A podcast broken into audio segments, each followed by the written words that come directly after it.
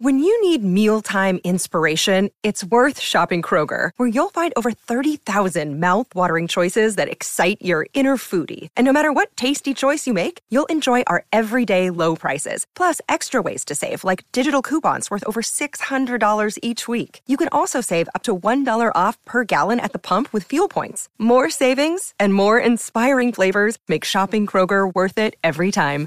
Kroger, fresh for everyone. Fuel restrictions apply.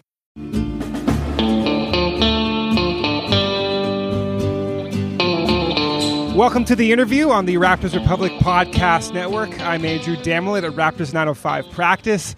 Today, we got a proud Belleville Tiger, Michigan State Spartan, and forward for the Raptors 905, Gabe Brown. Gabe, how are you? I'm doing good. How about yourself? I'm good, man. No, thank you for doing this. And what I like to do on these podcasts is I like to sort of travel the journey of, uh, of everyone from the staff to the players, see how they got here. I know Raptors 905 for many people is is a pit stop, or they hope it's a pit stop to bigger and better things, but it's a good spot to be in. So that's how I kind of like to kind of like to do things. And I always like to start with one question, which is growing up, and you're from Ypsilanti, Michigan. Growing up at Ypsilanti, what's your first vivid basketball memory? Uh, my first vivid basketball memory, I had to say, um, going to the park as a kid, playing at Sugarbrook Park. It's kind of like the main park of where I'm from and just playing outside all day and playing in the driveway at home. That's probably the main main two. So, and then I'm sure you played with your dad a lot growing up as a kid. He was very serious about basketball. And before things got super serious going into high school when recruiting starts and Belleville gets very intense, as a kid, when was basketball most fun for you? Um, I probably have to say I mean, it's always been fun. Don't get me wrong, it's always been fun, but it's probably way more fun when I was a kid because it's just like stress free. Just go out there, just play, just have fun with it. I mean, especially at a young age, not really schools are looking at you when you like in seventh, eighth grade, especially for myself. I mean, some guys got different treatment, but for me, it was just going out there and just having fun. So you get to high school, and you know it's been well documented the ups and downs that uh, happened, especially early on in grade eight and nine um, your dad, your mentor, the person who, who brought you up, tragically passed away. And there was a time when you thought that you might actually leave basketball and you might give it up altogether. I know you leaned on your brother, Nick, during that period. What was the biggest force for you to stick with basketball, get back to that to the game that you loved? Um, it was really my brother. Uh, I never gave up on anything in my life, especially basketball. That's the one thing I'm like. I treat that as like my livelihood. I treat it as my whole heart. I care about basketball more than anything. So the main factor was never giving up, and I didn't want to. I didn't want to be that that guy that just gave up on his dreams. And my brother got me back into it, and hey, that's where we at now. Did you ever surprise yourself the amount you were able to persevere as a young kid? Um, I don't. I don't usually look back on. I usually don't look back on the things um, that happened in the past in terms of how how good I done got through the course of the time. I mean, my family always remind me, everybody always remind me, but I really don't never sit down and just think about it. But it is kind of like it is kind of a blessing that I actually got to pursue my dreams and get to do get to do something that I very love to do, and that's to play the, play this game. And it was it wasn't a sure thing that you were going to go to any D1 school early on. You didn't make the varsity team as a sophomore. Uh, and then you happened to grow six three to six seven, I think, over the course of the summer. And you had your AAU coach, Mike Folletti. You also had your high school coach, Adam Trumpour. Is that how you pronounce it? What kind of role did Adam Trumpour play for you while you're navigating everything going on in your life off the court, on the court, in the class? What kind of role did he play throughout your high school just, experience? He just always pushed me. I mean, every single day he pushed me. I mean, I'm a guy that works on his game three to four times a day, maybe even five times a day. He knows that. So he didn't have to really push me to put in the work, but in the classroom he pushed me. In practice he pushed me. Defense, uh, just everything. Everything about Gabe Brown he wanted me to get better at, and I respected him for it. And uh, he was one guy that was in school that would stay after with me and help me with my schoolwork and things like that. So I appreciate him for just even being there because if I didn't have him, probably I probably wouldn't have made it. So so with Mike Folletti. So you mentioned he got on you a little bit. Are you the type of player? Some players need to be. They say that you know I need. I want a coach to be on me. Some players think, no, we need that distance, and like I can motivate myself. Is there a time where if a coach got on you, whether it was Coach Trump or maybe Coach Izzo going, you know, going forward at Michigan State, was there a time it was tough for a coach to get on you, or is that just kind of always how you like to be motivated? Um, that's kind of always how I like to be motivated. I always always heard if a coach doesn't talk to you, then it's bad, and I always, I always wanted the coach to be on me because it just pushed me harder, just make make me make me know that I'm that I'm messing up and I can I can improve and I can keep going, I can get better. So I, I really I really needed it. But I'm a, but I'm a self motivated guy when it comes to just working on my game. So they didn't have to help me in that area, but just everything else they pushed me and I needed it. So you move on at Belleville, have an incredible senior season. I think you average 18 points a game, and I believe this is the story that I saw on the Michigan State website that there was an event that, or maybe it was a it was a Michigan State event that your team attended at Belleville, and it was June 18th, 2018. I think the year was, where Coach Izzo calls you up to his office Yeah.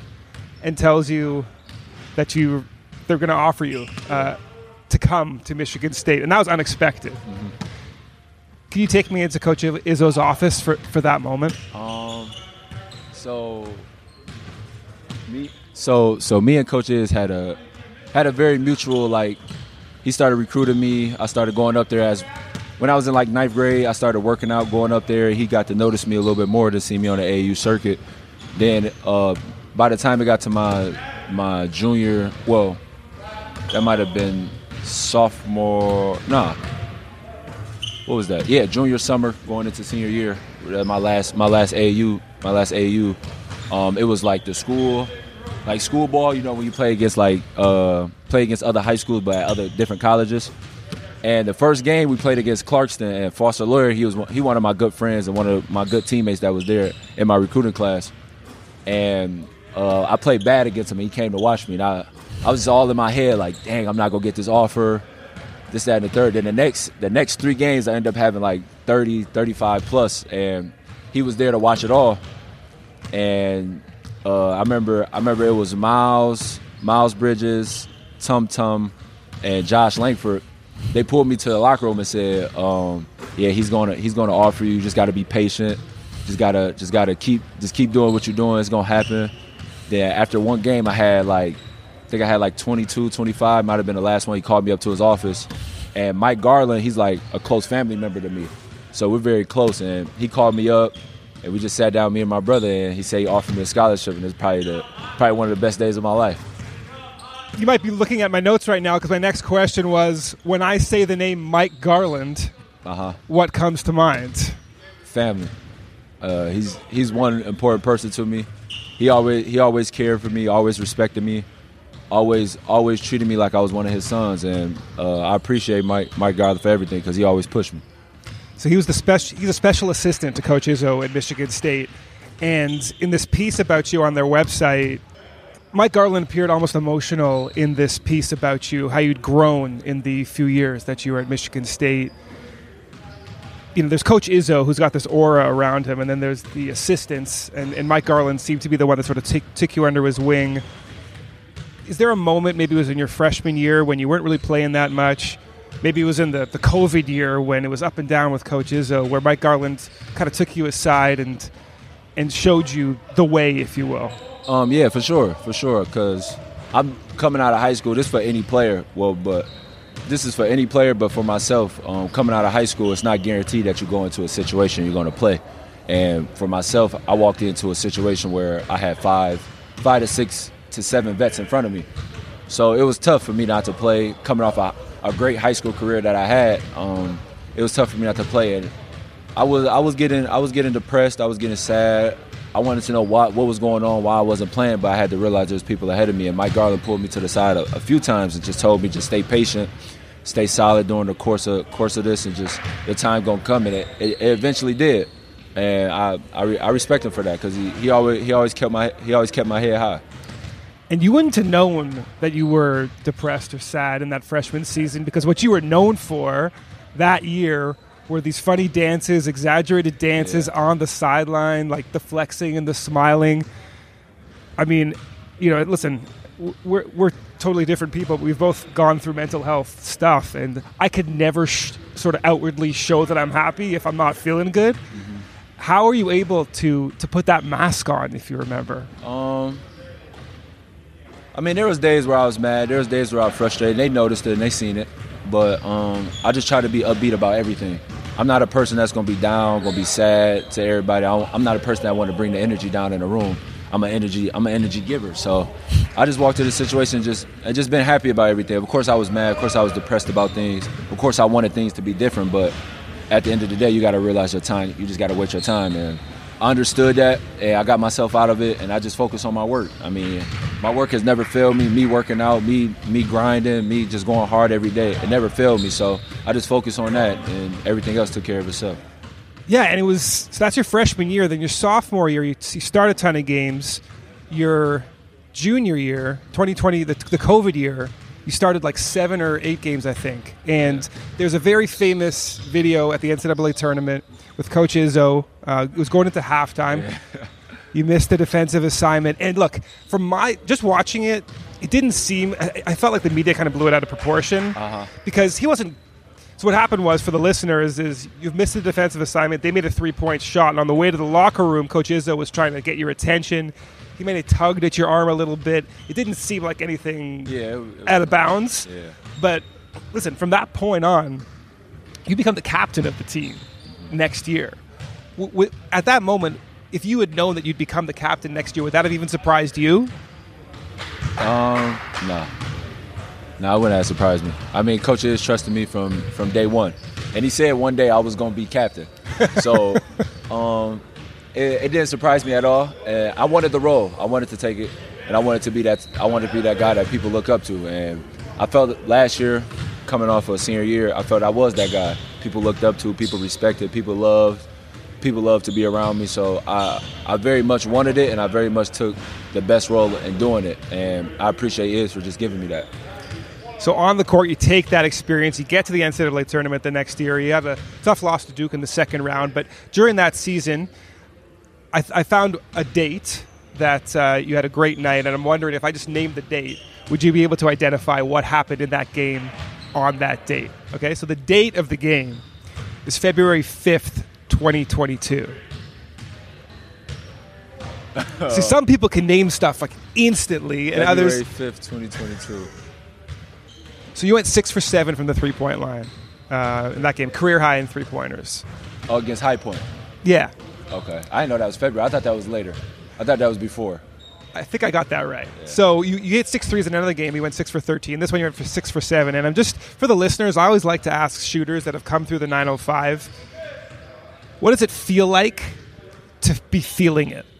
Uh, it feels good. I mean, for me, for me, once I hit my first shot, I know I'm good. For me, that that's one thing about me. I can I notice about me. If I hit my first shot, I feel like I'm hot. But there's no shot that I don't like though. So I'm I'm I'm a shooter. So I'm gonna shoot. I'm gonna shoot the ball. And th- being with the 905, they want me to shoot the ball. So I didn't took some ridiculous shots and they went in. And I took some bad shots and they and they went in. So um, about me, it's just about it's just about staying locked in and stay stay focused on my mechanics. Um, I'm a guy that's big on legs, using your legs a lot when it comes to shooting, and that's one thing I try to focus on every time I shoot the ball. You mentioned taking tough shots, and there's there's one game where I feel like you were the most free for the 905. I think so. Dalano Banton, Dowtin, and Harper were all out of the lineup. This was November 23rd. I think it was against Long Island. I remember early in the game, you took this deep three, and I'm like, oh, he, he must have. Coach Khoury must have talked to him before the game, and say, "Hey, man, let it fly." Yeah. Am I make like I just made that up? Did that actually happen? Was there a pregame discussion like, "All right, Gabe, you got the green light tonight"? Nah, I just go into a game looking to score. I mean, and especially, of course, do my job and do everything else. But I look look into a game. I mean, I'm a shooter, so I have to score the ball. So, um, just in that moment, it was during the. That's crazy because it was during the the warm up before the game, and I'm talking to. Uh, it might have been Devin Daniels. He used to, he was on our team, and I was shooting the ball from half court, and I was making it. And he's like, "Yeah, you're gonna have a good night tonight." and I went out there and I hit like two or three from the logo, and it, it was crazy. So yeah, So going back just for a second to, to Michigan State, so you finish out your career and you go on the summer you go in the summer league with the Raptors, go undrafted, have a successful summer league, score 23 points against the Pelicans. I don't know if you're the type of person that doubts yourself or thinks you're not good enough at certain points, but at that game, did you start to feel like you belonged in the NBA at, all? Um, nah. I felt I always belonged. I felt I could always play here. I mean, it was never no big deal. Basketball is basketball at the end of the day, to me. So if you go out there and play with the best, then you can do it. And out there, it just felt it just felt like another game. Just going out there, just hitting shots, playing defense, playing hard. Just, it was just another game to me. Yeah. And those Rico Hines runs, I just took, took a look at a quick little video clip, and it's like a minute and a half of just Gabe Brown at the at the Rico Hines runs. And what I see is Pascal Siakam just hitting you in your shooting pocket. Like, again, it's a highlight reel. This doesn't show the entire game, but are you at all during that game like, man, Pascal is feeding me. Pascal Siakam, this All Star, second team All NBA player, like he's feeding me in my shooting pocket. Is this uh, is this not crazy? Where like where I'm at right now? Um, no, it wasn't. It wasn't surreal to me. I get, I get. He's a he's a phenomenal player, of course, but um, it was just being out there with a person that that plays basketball just like me, goes out there and have fun, works on his craft the same way. So um, I respected it because he a guy that he's a he's a bucket getter in my eyes. So he could have went and t- took those shots, but for me, he trusted me, so I felt respected. And probably my my NBA moment probably happened during then where I was like, yeah, I could play with the best of them, and I proved it when I was out there. I felt. Yeah, you proved it then. You proved it in preseason too. You know, listen, this Raptors roster is like got twelve of somewhat like Gabe Brown type yeah. of players. You know, six seven, six nine, long. Although they need some shooting right now, and perhaps uh, perhaps you could you could help them out in that regard. But you head down to the Raptors 905, and like I said, you know, your role fluctuates night to night based on the two ways that are down, the assignees that are down. How has Coach Khoury personally sort of helped you navigate? what's always a difficult sort of minor league transition? Um, I'd have to say just staying staying focused, just staying focused and not giving up. I mean, it's basketball. It's, it's going to be things that happen. It don't matter if you play 10 minutes, five minutes, or 30 minutes. At the end of the day, you got to go out there and just go out there and get a win. And I'm big on win. I want to win every game. So, just me, just getting the opportunity to just play is it's a blessing for me. I just I just love to play basketball. What's one difference between Coach Izzo and Coach Khoury among probably a hundred? The yelling. the yelling. It's not really as much yelling over here, so yeah. Now, I mean, you know, they say like professionals. That's that's not going to fly quite as much with professional basketball players, and usually pros are more self motivated than perhaps a college kid is. But you know, with with Coach Izzo, like, do you ever listen to JJ Redick's podcast? Mm-hmm. So he said, you know, listen, he's a Duke legend, obviously, but he says there's still an aura around Coach K whenever he even spends any time with him. It's like he still isn't quite himself when he's around Coach K. Is there an aura around Coach Izzo? Um, yeah, yeah, for sure it is. Um, but for me, it's more so. I just I could just look back on the things that we had, like the yelling, the back and forth, things like that, and you kind of it's kind of that aura around where you're not you kind of like nervous to say something, this, that, and the third. But I mean, I can go to the and talk to him about anything, and I have before. So I think I think it's not not as much for me, but I feel like we have a we have like a very very very close relationship, and I try to I try to use him as a tool each and every day. I try to talk to him every day and try to get tips, and he's there to help. He's there to call me. He's there to watching my game. So. Um, I respect I respect him for just even just even being there. And speaking of guys, old coaches watching your games in Motor City, Coach Trumpour was there. Yeah. Did you know he was coming? Like, how yeah. was that? How was that? Seeing him um, enter that building and watching you play pro ball. It's it's crazy. It's crazy that it's crazy that I made it here. I think that's the that's the biggest thing to like my family, my friends, my coaches, because a lot of people didn't believe in me, and I always stuck with always stuck with my craft and stuck with my work to get here. And I just going back home and just seeing everybody and just seeing everybody smile and just having having just love around just felt good. And I knew Coach I knew Coach Trump was coming because we we talked we talked on Thanksgiving. We talked on Thanksgiving. I went up to the gym to to my old high school and we talked and he said he was coming. And you know, so you're you're at the G League, clearly not the hope for the end destination, but at the same time, you've accomplished so much uh, thus far. You know, you made it through so many tribulations in high school, got to Michigan State, an incredible school. You've played NBA, you know, with the NBA players. Although this isn't the end goal, do you ever take a second to reflect on how much you've accomplished? Um. Yeah, that's one thing. Nah, not really. I really don't. Look, I really don't look back at it. I mean, my family always tell me they remind me, like they remind me every day on how much I how much I done got past a lot of things in in my life, and I respect it. But I'm I'm not done yet. That's the thing with me. I, I'm I'm always pushing forward, always trying to get better, always just trying to see see see my destination. That's what I want to get to, and I don't really look back on it, but it is it is some things that I could like toot toot my own horn to, like wow I did this and wow I made it and things like that. But I'm not done yet. Well, you can leave that to the media guys like me to say Gabe Brown has accomplished a ton thus far. He's got a lot to be proud of, and I know that you got a lot more uh, goals ahead of you. So, listen, Gabe, I, I, really appreciate the time. Thanks for taking some extra time after practice. Good luck on these next couple road games, and good luck for the rest of the season. Thank you. I appreciate it.